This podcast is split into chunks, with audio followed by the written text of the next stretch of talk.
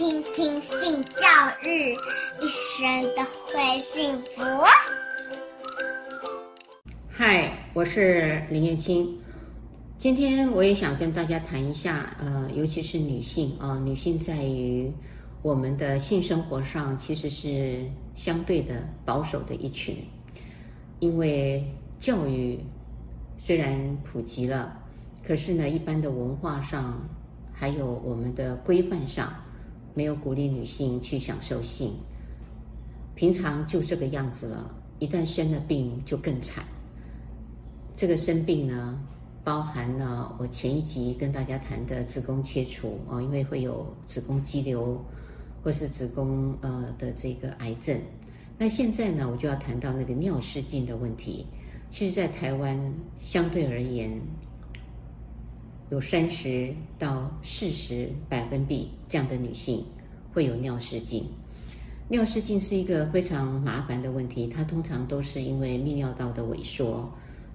跟年龄有关，尤其是到了更年期，有些人更年期很早，四十几岁就更年期了，也有到五十六十不等。那这些人呢，他们呢，因为泌尿道呃开始萎缩，泌尿道容易感染，那当然感染的时候呃就会影响到尿道会有刺激，尿道一有刺激就会有尿意，感觉上就会一直很频尿。有些人呢，呃在尿失禁的当下。尤其是在性活动当中，突然自己呢，呃，尿洒了一床，那当然那个尿味，呃，还有突然这样子的失态，就会对性生活开始有排斥，觉得自己呃非常不卫生、很肮脏，那也担心伴侣呃做一个嫌恶。那当然有些伴侣真的会很不喜欢这样的状况，所以这样的表情呃虽然没有说出来，可是妇女呢，就会开始慢慢的远离性生活，这是常有的事情。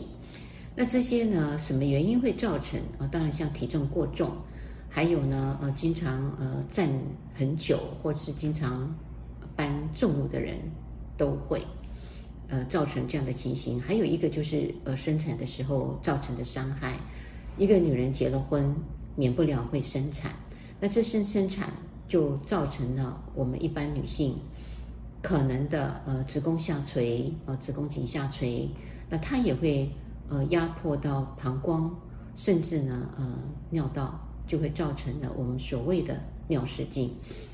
在尿失禁是怎么办呢？假设是子宫下垂了，那我们其实可以请医师帮忙，呃就可以把我们的子宫两边的系带，呃把它提上去做一个手术，这样子。